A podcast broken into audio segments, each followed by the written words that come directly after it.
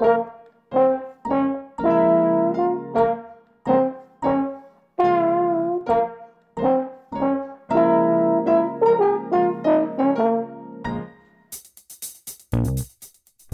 Siamo Gianluca, Alessandro e Claudio, tre amici che si sono conosciuti ai tempi dell'università a Pollenzo. Siamo molto diversi tra noi, ma condividiamo una grande passione per l'enogastronomia, per tutto o quasi tutto ciò che è edibile e potabile. Una di quelle amicizie costruite tra piatti di pasta e bottiglie di vino. Questo spazio si chiama Juicy Tap perché quello che faremo è spremere e tirare fuori tutto quello che c'è di interessante e innovativo nel mondo dell'enogastronomia. Stay Juice, il viaggio è appena iniziato. Siamo Gianluca e Claudio e con Alessandro siamo i fondatori di questo podcast e del progetto Juice, di cui trovate tutti i riferimenti in descrizione. Oggi vi portiamo in Emilia, a casa di Alessandro, e lo facciamo per parlare insieme di un tema che ci appassiona molto, il Lambrusco. Per farlo abbiamo chiamato Giacomo Savorini, da gennaio 2021 direttore del Consorzio dell'Ambrusco.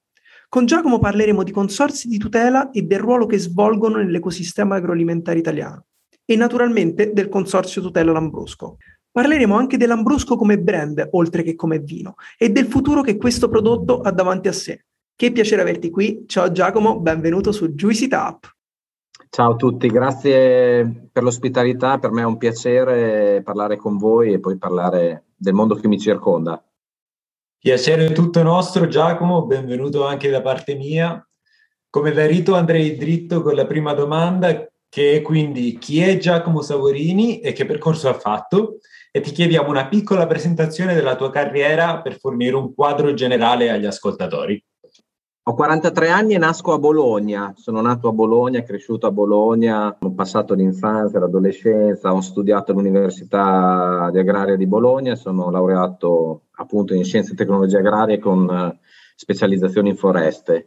E la carriera è un parolone, Claudio. Non mi sento di aver fatto nessuna carriera, ma di essere molto fortunato in realtà e questo è un passaggio determinante della mia vita, nel senso che sono passati dei treni e li abbiamo presi, abbiamo avuto la fortuna di capirli e di prenderli e questo è l'augurio che faccio a tutti i giovani d'oggi, no? capire cosa c'è intorno a loro e buttarsi a volte può funzionare, a volte possono essere delusioni, ma è sempre qualcosa di costruttivo. Io mi laureo nel 2003, ho la fortuna di trovare con un primo maestro che ho avuto nella vita una possibilità all'università con il professor Luigi Vannini, ma in realtà la mia vita lavorativa ha visto dei maestri, Giorgio Stupazzoni nel mondo bolognese molto conosciuto, ma soprattutto il senatore Giovanni Bersani, 94enne, colui che creò la cooperazione nel dopoguerra.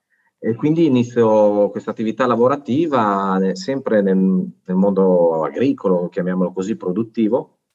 E poi nel 2008 arriva una chiamata, io nel 2008 avevo 30 anni, ma arriva una chiamata dal Consorzio di tutela dei vini dei colli bolognesi che cercavano un giovane come direttore. Sai, è comunque a 30 anni una possibilità, sicuramente il territorio aveva qualche problema, ci buttiamo sono entrato nel mondo del vino nel 2008, si sono sviluppati i colli bolognesi, nel 2013 è nata la DOC Pignoletto eh, che dirigo e poi da un paio d'anni si è aperta la possibilità anche nel mondo dell'Ambrusco.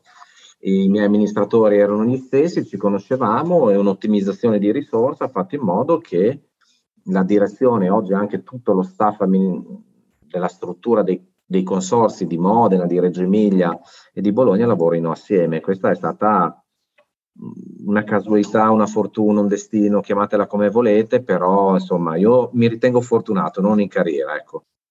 Questa serie di eventi fortunati, tra virgolette, ti ha portato a diventare oggi il direttore del Consorzio dell'Ambrusco.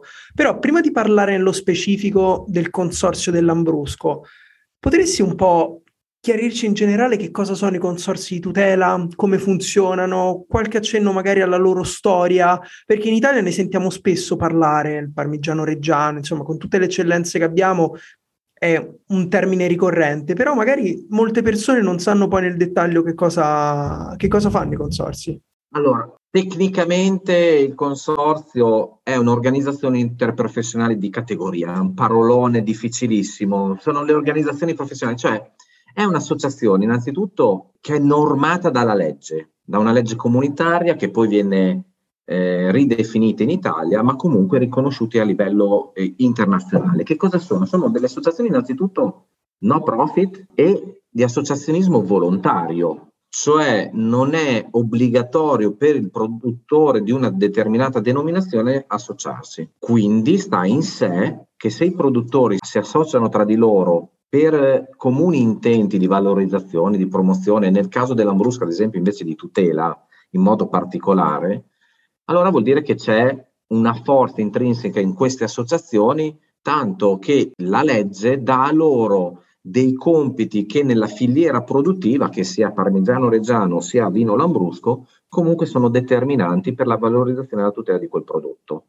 In Emilia Romagna i consorsi hanno una determinata rappresentanza e quando raggiungono una rappresentanza di produttori che usano quella denominazione di un certo peso, di un certo livello, oltre diciamo il 90% circa, allora eh, il consorzio ha la possibilità realmente di gestire la programmazione di quella, di quella denominazione. Programmazione, ragazzi, cosa vuol dire? Vuol dire proprio rispondere alle esigenze di mercato, aggiornare i disciplinari, venire incontro e dare possibilità ai produttori, che siano grandi o piccoli produttori, eh, promuovere nel mondo, tutelare a livello legale. Singolarmente i singoli produttori farebbero fatica ad avere questi compiti, mettendo invece insieme le risorse e avere un coordinamento, fa in modo che la denominazione abbia più possibilità di, eh, di, di uscire nel modo corretto. Ecco. Questo, a questo servono i consorti. Sono normati anche da un punto di vista eh, tecnico, quindi le quote associative, quanto si paga, come si produce e quant'altro, ma tutti rispondono sempre a un disciplinare di produzione.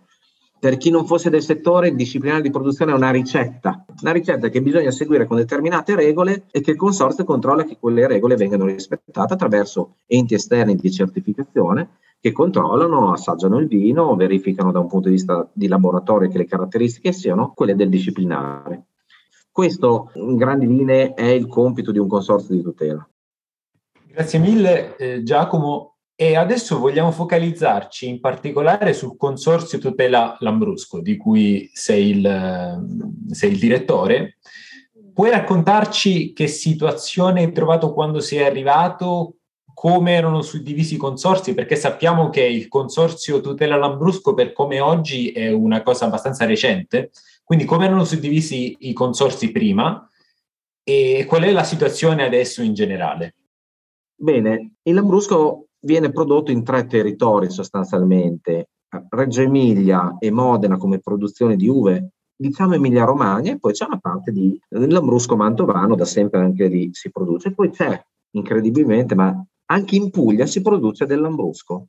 Cioè se uno va nel dettaglio, il Lambrusco ha un potenziale di produzione quasi in tutta Italia. Sia Modena che Reggio avevano negli anni 60-70 erano nati dei consorsi dei marchi storici, dei marchi che sono riconosciuti nel mondo lambrusco, cioè era un gruppo di produttori che si era unito tra di loro, avevano già avuto l'intuizione che poi si è andata a normare negli anni 90 dei consorsi di tutela, cioè avevano già capito che si dovevano mettere assieme, ricollegarsi a un prodotto e andare in giro per il mondo. Eh, la fortuna dell'Ambrusco è che ha dei produttori che in giro per il mondo ci sanno andare, che l'hanno portato. Allora, cosa è successo? i campanili in Emilia un po' sono crollati, sono crollati perché è arrivato un bolognese che ha messo d'accordo dei modenesi con i reggiani. Sembra mm, veramente, torno un attimo sul punto, che cosa abbiamo fatto? Abbiamo unito Modena e Reggio Emilia, un unico consorzio di tutela. Hai giustamente detto che è un consorzio giovane, in realtà è giovane il nuovo consorzio unito, ma gli altri consorzi esistono da, da 50 anni, sono stati tra i primi consorsi costituiti in Italia, il primo fu il Chianti poi arrivò il consorzio dei Lambruschi di Modena. Questo proprio per dire quanto il vino è incidente e quanto è importante nel nostro territorio. È veramente un peccato che Alessandro non sia qui con noi perché i nostri ascoltatori lo sanno, Alessandro è un produttore di Lambrusco e ci teneva veramente tanto a essere anche lui parte di questa intervista, ma perché comunque farsi raccontare questa storia è sicuramente un bel momento. A proposito di consorzio dell'Ambrusco abbiamo detto che è un consorzio giovane, è nato a inizio 2021, però per inquadrarlo bene ci potresti dare qualche numero per capire quanti produttori racchiude? E la produzione sotto questo consorzio, insomma qual- qualche numero numero per cercare di dargli una, una dimensione. Allora, Lambrusco, la prendo da lontano però per farvi capire. Il Lambrusco in questo momento è il vino più esportato al mondo. Cioè ci sono quei due o tre vini italiani che oltrepassano le barriere del nostro paese in un modo assolutamente importante, è un brand. Ormai il Lambrusco è un brand. Fuori da, dai confini nazionali è tendenzialmente un vino rosso frizzante, quando in realtà chi abita Modena, chi abita Reggio Emilia, cioè eh, i concittadini dei nostri territori sanno che invece di Lambruschi ce ne sono differenti. Eh, è da sempre comunque il vino italiano più diffuso al mondo, cioè più presente in diversi paesi e questo dà una responsabilità a questo tipo di produzione importante a livello nazionale, inutile che ci giriamo attorno. Eh, I numeri, le denominazioni sono sei, quattro nella provincia di Modena e due nella provincia di Reggio Emilia e producono circa dai 40 ai 50 milioni di bottiglie a denominazione. Poi abbiamo un'indicazione geografica che è un altro tipo di eh, qualificazione del vino, che è l'indicazione geografica Emilia, che però ne produce al, circa 150 milioni, dai 150 ai 170 in base alle annate. Noi abbiamo 70 soci eh, associati, rappresentiamo il 96%, 97% di tutta la produzione di Lambrusco e abbiamo da aziende da 50.000 bottiglie fino a aziende che ne producono milioni di bottiglie. La forza del consorzio è stata questa unione di intenti, questo collaborare, io penso sia la base migliore per fare dei progetti sul futuro di di valorizzazione del prodotto, perché ricordatevi sempre, tutti lo danno per scontato, ma che prima di tutto, prima di pensare alla bottiglia di Lambrusco, dovete pensare a un territorio, a un'agricoltura, a un terreno che viene coltivato, che viene curato e quindi è più una concezione in generale della nostra società. E voi sentite sempre spesso la frase il vino è cultura. Se voi pensate al vino più buono che avete mai bevuto, il 99% dei vostri pensieri ricadono su due situazioni. O in un posto meraviglioso o con della gente che affettivamente vi era molto legata. E, e quasi sempre è a tavola. Quando io vi dico Lambrusco, probabilmente il pensiero è Modena, è Reggio Emilia. Quando io vi dico il Vermentino di Sardegna, lo collegate alle spiagge, alla Sardegna meravigliosa. Noi abbiamo dei punti di forza e dei grandi punti di debolezza. In Italia abbiamo troppi vitigni, ma la, la cosa bella è che se voi vi fate la riviera romagnola e poi passate a quella delle Marche, poi passate e andate sempre più in basso, sempre più in alto, ogni località che vi fermerete avrà un suo vino locale. Questo non ce l'ha nessuno nel mondo. È importante che i giovani lo capiscano questo passaggio. Per rimanere in tema giovani, voi so che puntate tantissimo sui vostri giovani del consorzio. A tal proposito ho letto eh, di una vostra iniziativa del, del gruppo giovani, appunto, giovani ambasciatori dell'Ambrusco nel mondo, cioè sono persone, ragazzi che conoscono molto bene il prodotto, che sono in grado di parlarne molto bene proprio perché lo conoscono e raccontarlo nel modo giusto, perché molto spesso un prodotto può essere eccezionale, di qualità altissima, ma se raccontato nel modo sbagliato eh, perde molto del suo valore. Ci vuoi parlare di questa iniziativa del gruppo giovani? A parte che io mi sento giovane, ho 43 anni ma mi sento giovane. Il Lambrusco appena sono arrivato ho capito, mi hanno fatto capire che non solo aveva delle potenzialità di investimento importante, ma soprattutto aveva un prodotto unico al mondo, eh, perché anche questo passaggio non è banale. Di vini frizzanti o spumanti rossi nel giro del mondo non è che ce ne siano, eh, tantissimi. Ecco, forse perché è uno dei più imitati. Però la cosa bella e guardate che ne faccio vanto di questo discorso perché purtroppo tante altre zone vitivinicole italiane non hanno un ricambio generazionale come può avere quello dell'Ambrusco, nel senso che l'Ambrusco ha mostrato fin da subito un potenziale giovanile, giovani donne e giovani ragazzi con una passione incredibile, ma soprattutto con una conoscenza, una cultura di presentarsi pazzesca. Eh? Faccio un conflitto di interesse, apro una parentesi perché Alessandro fa parte di quel gruppo. Guardate che è la possibilità di cambiare marcia oppure raggiungere quegli obiettivi che ci poniamo di immagine di questo vino che questo gruppo di ragazzi sa fare, parlano due lingue, girano per il mondo. Noi, tutto il consiglio di amministrazione dove ci sono i papà, le mamme gli amministratori, è completamente d'accordo, ha dato carta bianca a questi ragazzi si presentano, sanno parlare del loro vino, trasudano le passioni. Io non vi racconterò mai il vino di Alessandro come lo può raccontare Alessandro, come il produttore non lo racconta nessuno un vino e loro sono bravissimi in questo, hanno dimostrato veramente di poter essere l'immagine migliore e soprattutto, ripeto, non tante zone l'anno e questo dà speranza, ma soprattutto dà, come posso dire, delle fondazioni solide per il lavoro che stiamo facendo. Questi ragazzi sono bravissimi, eh? Ecco, ogni tanto, ma questo sta nelle cose, sta nello spirito ribelle dei giovani, ogni tanto dobbiamo, dobbiamo richiamarli, ma, ma se no non sarebbe divertente, non so come dirlo. È inutile che ci giriamo attorno. Questi ragazzi hanno questo orgoglio e guardate, è la cosa più bella perché ci credono, ma fanno dei prodotti pazzeschi, pazzeschi e noi dobbiamo giocare con la loro faccia, lo dico in modo brutto, lo dico anche a loro, eh, non lo sto dicendo a voi, dobbiamo giocare con la loro faccia e con il loro prodotto e secondo me siamo vincenti. Questo è il lavoro che ci aspetta i prossimi anni. Sia io che Gianluca, eh, va da sé anche Alessandro, siamo abbastanza appassionati di vino e quello di andare in visita dai produttori è un'attività che ci piace moltissimo e capiamo molto bene quando dici che un vino non lo racconta bene nessuno come il produttore che lo produce. E, ehm, questa cosa che dicevi sul ricambio generazionale credo che potrebbe essere un problema. Ci sono sempre meno persone, meno giovani interessati al, al mondo dell'agricoltura, anche se adesso ultimamente abbiamo un, un ritorno di alcune persone che si interessano a questo, a questo settore. Pensi che invece non sia un problema nel territorio dell'Ambrusco? Parto da questo, fare agricoltura non è facile e non è facile in Italia. Non è facile per diversi motivi, parto dai più semplici o più banali, dal nostro territorio. Togliete un attimo la concezione della pianura padana, tutto il resto del territorio nazionale è un territorio difficile, molta montagna, con tendenze importanti.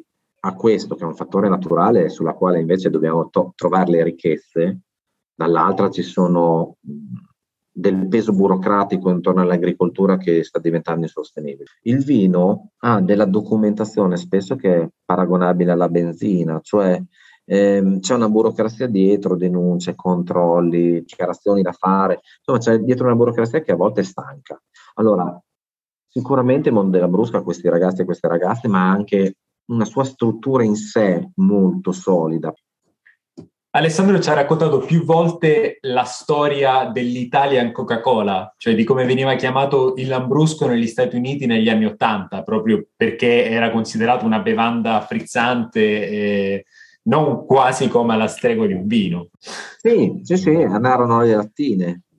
Allora, parliamoci in modo molto chiaro. Il lavoro che stiamo provando a fare è che il Lambrusco, è sbagliato parlare di Lambrusco, ma di Lambruschi, veramente oggi è il vino dei colori, noi stiamo spingendo molto sul vino dei colori. Non, non, ci sono tanti vini che si chiamano con lo stesso nome che hanno colorazioni diverse. Voi pensate, non so ragazzi voi di dove siete, ma se pensate a un sorbara, se pensate a un salamino, a un grasparò, se li mettete tutti su un bicchiere, hanno tutti colori diversi e hanno caratteristiche diverse, ma diventa una ricchezza quando il consumatore lo sa. Perché se il consumatore non riusciamo a fargli capire questa sfaccettatura che può essere il Lambrusco, sarà convinto di una pregiudiziale nata appunto, Claudio, come dicevi, da storie antiche, da azioni del passato. Invece guardate che il livello qualitativo dell'Ambrusco oggi, beh, mi fermo, perché dopo sono troppo di parte, ma sono carine, voi non so se mai vi inviterò quando le faremo, le degustazioni alla cieca. Ma la cieca vuol dire con un bicchiere scuro, che non vedi il colore del vino dentro e non sai neanche da dove arriva quel vino. O ci sono delle sorprese interessanti quando mettiamo certi spumanti di Lambrusco in batteria con altri spumanti ben più blasonati in Italia e nel mondo. Eh? Poi ognuno ha le sue caratteristiche, ma noi su questo dobbiamo far forza. Abbiamo anche dei personaggi sul territorio che da un punto di vista professionale sono dei giganti in Italia, ma spesso anche oltre Alpe vanno a fare degli insegnamenti. Ecco, noi saremmo stupidi a non approfittare di questa richiesta che abbiamo. Quello dell'Ambrusco è un mondo fantastico. Il merito, se io e Claudio oggi siamo appassionati di questo prodotto, ci piace, ci piace scoprirlo, abbiamo imparato a amarlo, è stato è sicuramente grazie ad Alessandro e a persone che ce l'hanno raccontato nella maniera giusta. A proposito di raccontare il vino, ho, rit- ho, ritrovato tanto nelle tue parole molto di quello che avevamo già sentito nell'intervista fatta a Stevie Kim di Vinitali, punti che si collegano e la volontà quella di valorizzare le differenze ma di creare un unico brand per avere una forza comunicativa per andare fuori, farlo provare, farlo assaggiare e portare veramente il brand Lambrusco in alto, in alto all'estero. Per portare in alto questo brand Lambrusco, che cos'è che state facendo eh, oltre a questo progetto giovani? Ci potresti un po' raccontare dei progetti che sono partiti adesso, magari quelli che avete in piano per il futuro e magari concludere questo viaggio con la tua visione del Lambrusco da qui a dieci anni? Proviamo a rispondere in modo ordinato. Eh, nell'immediato cosa stiamo facendo? Stiamo affrontando in modo sempre più concreto un discorso di sostenibilità del nostro territorio. Ma è una parola quasi usata troppe volte, ma noi stiamo provando a fare un progetto di sostenibilità da comunicare al mondo sul nostro territorio. Sostenibilità che cos'è ragazzi? Chi ancora parla di sostenibilità in ambito commerciale secondo me ha una visione un po' limitata. Per me sostenibilità è contestualizzare la nostra agricoltura del nostro territorio in un andamento della terra che ormai è chiaro a tutti. Secondo me è un concetto etico. C'era qualcuno che diceva lascia questo mondo un po' migliore di come l'hai trovato, prova di fare questa cosa qua. Questa frase è per i giovani, è quello che come me ha i capelli bianchi e un po' pochi capelli dovrebbe provare a fare per i giovani, cioè fargli trovare un territorio un po' migliore. Poi sarà difficile per gli anni che abbiamo vissuto, eh? però il principio deve essere quello. E quindi provare a tentare di creare delle dinamiche virtuose, ovviamente contestualizzato nell'ambito dell'agricoltura, per quanto ci compete, no? Quindi l'utilizzo dell'acqua, dei fitofarmaci, una, un'agricoltura, parliamo della vite, insomma una, una, viticoltura che sia sempre più legata al nostro territorio. Questo è un progetto, e dovrebbe essere il progetto del 2022, è in pancia, però non possiamo sbagliare, non possiamo banalizzarlo. Se do, dobbiamo fare un progetto condiviso con anche altre realtà produttive per arrivare a una sostenibilità ambientale del nostro territorio, delle nostre province di produzione dove ci sono i nostri vigneti. Il secondo passaggio, cosa stiamo facendo nel concreto? Con il nuovo consorzio è nato un nuovo logo, come tutti i loghi può piacere o non piacere, ma non è questo. Sicuramente l'unica cosa che mette d'accordo su tutti è che è un logo molto moderno, ispirato a alcune citazioni di personaggi famosi del nostro territorio. Pavarotti, ad esempio, definiva eh, il Lambrusco come uno spumante ineducato, oppure Mario Soldati lume le champagne dell'Emilia, fino ad arrivare alla passione citata da Ferrari. Beh, insomma, col gruppo giovani ci sarà una serie di responsabili, adesso io non lo so neanche se Alessandro farà parte di quello, impartiremo anche con del merchandising, de- delle magliette, creeremo delle magliette che secondo me ho l'augurio che i nostri ragazzi e le nostre ragazze, innanzitutto loro saranno obbligati da me a portarli, ma questo è un altro discorso, però io mi auguro, non lo facciamo per far business, eh, verranno vendute a dei prezzi veramente popolare, ma speriamo di trovare nell'orgoglio dei nostri concittadini l'orgoglio di portare una maglietta con uno slang sul lambrusco. Vi faccio questo esempio per farvi capire il potenziale e non sto sfuggendo alla domanda di cosa, come vedi lambrusco tra dieci anni. Abbiamo fatto quasi per scherzo il 21 giugno, quasi per scherzo perché in questa situazione di lockdown inventata all'ultimo momento grazie alla PT regionale, un brindisi col Sud America con i lambruschi ma si sono collegati 600 italiani dal Sud America, dall'Argentina, Brasile, Perù, Bolivia, tutti con un bicchiere di lambrusco in mano, ma non è tanto i 600 collegati, è lo spirito con cui si erano collegati questi 600 per un bicchiere di lambrusco. Sembra quasi che non abbiamo capito noi che forza può avere questo prodotto. E quindi tornando alla, alla domanda anche come lo vedo tra dieci anni, noi siamo partiti col gruppo giovani, un tour nei, nei ristoranti etnici, vi, la scelta non è casuale, non è che ai ragazzi piace, piace il sushi o la cucina cinese o la peruviana o la cilena. Noi pensiamo per quel discorso che abbiamo detto prima, che l'Ambrusco nelle sue diverse sfaccettature possa veramente trovare tutti i gusti. Un altro, non errore, un'altra tradizione del nostro territorio era quella per forza, giustamente da una parte, collegare il Lambrusco alla, alla cucina emiliana. Stupenda, cioè abbiamo il chef migliore al mondo, perfetto.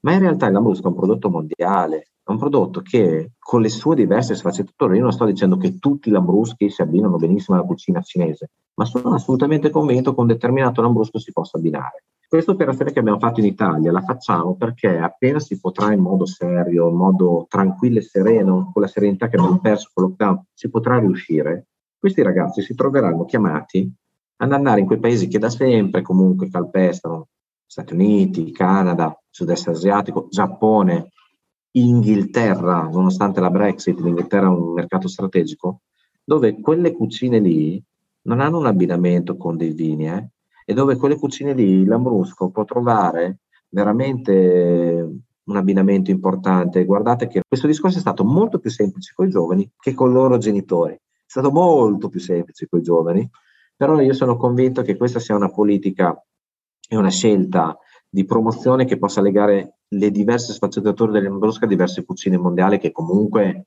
anche se noi siamo indiani dentro, per noi c'è la nostra cucina, in realtà ci sono cucine straordinarie in giro per il mondo, penso al sud-est asiatico, penso comunque al Giappone, sulla quale è bello bersi un bicchiere di lambrusca. Io ci credo, ma i ragazzi hanno risposto. Quindi questo è un lavoro preparatorio. Dove arriverà il Lambrusco tra dieci anni è una domanda difficilissima. Io vi posso dire gli obiettivi che abbiamo noi, che io mi pongo, è di avere sempre più giovani che si legano all'agricoltura, al vino, perché questo significa che da lì tirano fuori un reddito, perché da quello credono nel loro territorio dove vengono a lavorare, a produrre e mi auguro che il Lambrusco abbia guadagnato quella, quell'onore che oggi ancora non ha o perlomeno non viene detto e che sicuramente diventi un vino di riferimento dove l'italiano, perché ripeto, non è un vino di nome di Reggio, è un vino dell'Italia, il Lambrusco, dove tutti possono trovare orgoglio a dire io bevo Lambrusco.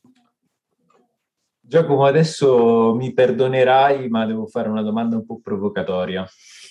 Parlando di futuro, parliamo di vino dealcolato finalmente ci capita qualcuno sotto mano, un ospite con cui trattare il tema nel merito e non credo me lo farò scappare. Ricordiamo a chi ci ascolta che di recente ha suscitato non poche polemiche la notizia che a livello dell'Unione Europea si considerasse l'opportunità di denominare vini dei prodotti che, seppur vini in partenza, hanno subito un processo di dealcolazione, dealcolizzazione, che dir si voglia, per ridurre o eliminare la gradazione alcolica della bevanda è in fase embrionale, però è senz'altro uno, di quei temi a cui guardare con attenzione sia per le potenzialità ma anche per i rischi che porta.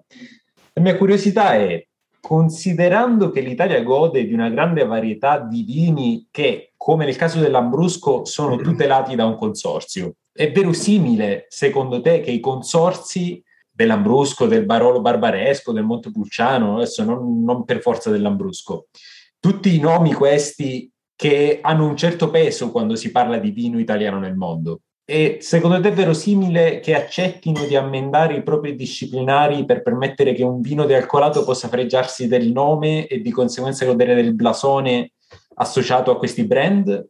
Oppure non è una cosa verosimile? E se puoi anche darci una tua visione, un tuo parere sul tema. Allora, il vino dealcolato è l'ultima di tante. Il vino deriva dall'uva, punto. Il vino deriva dall'uva.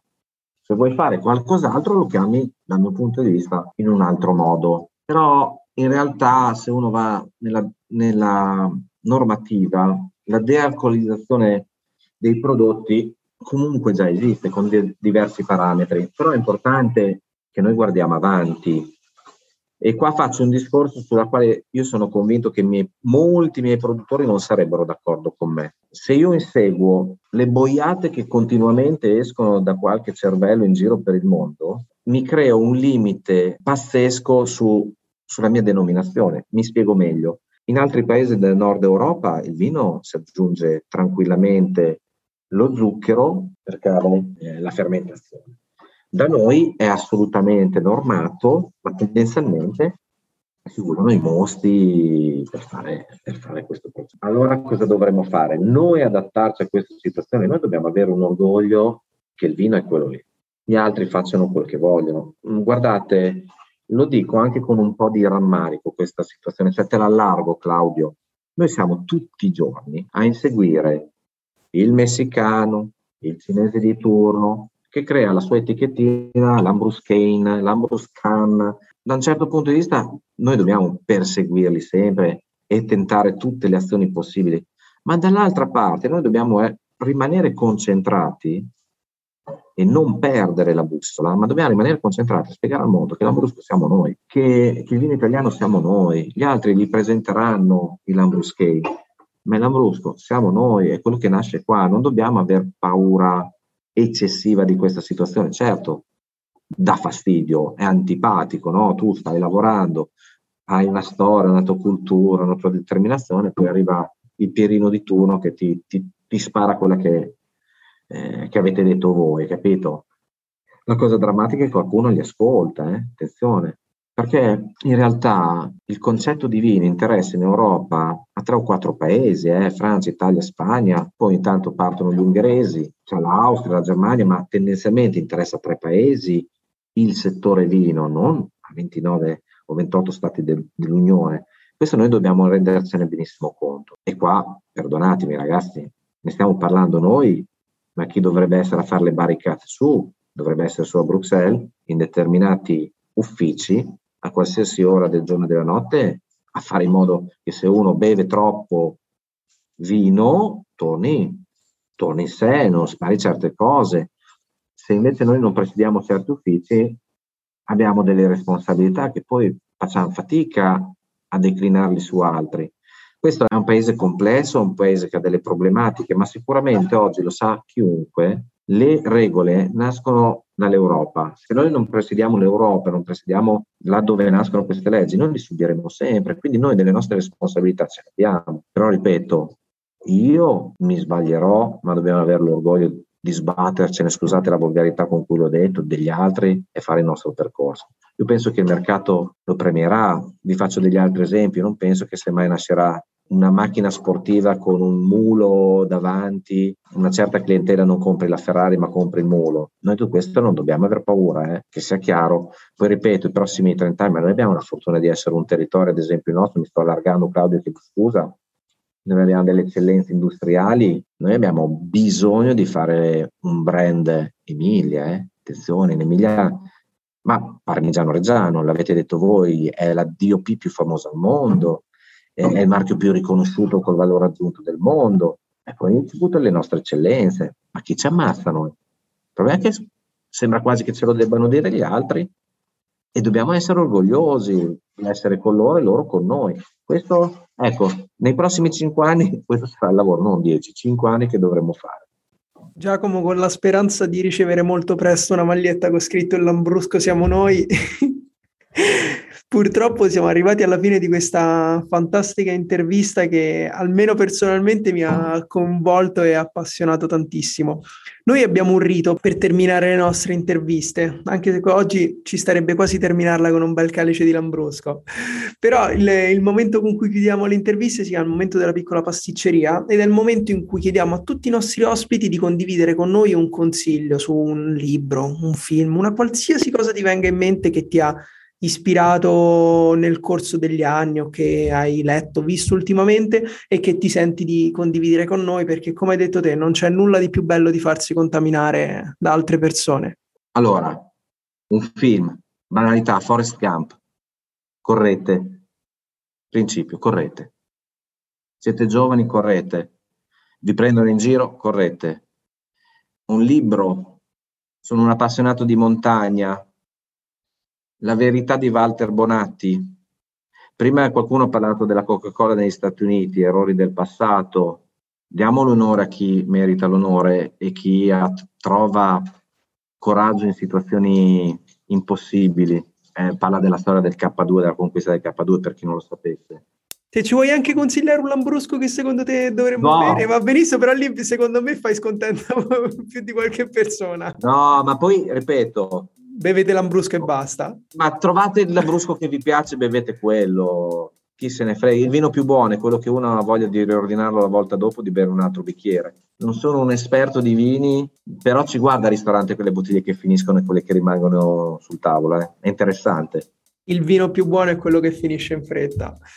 Giacomo, noi ti ringraziamo, è stato veramente un piacere enorme averti ospite di Juicy Top e mm, speriamo di incontrarci presto in Emilia e assaggiare i fantastici vini che il vostro territorio ha da offrire.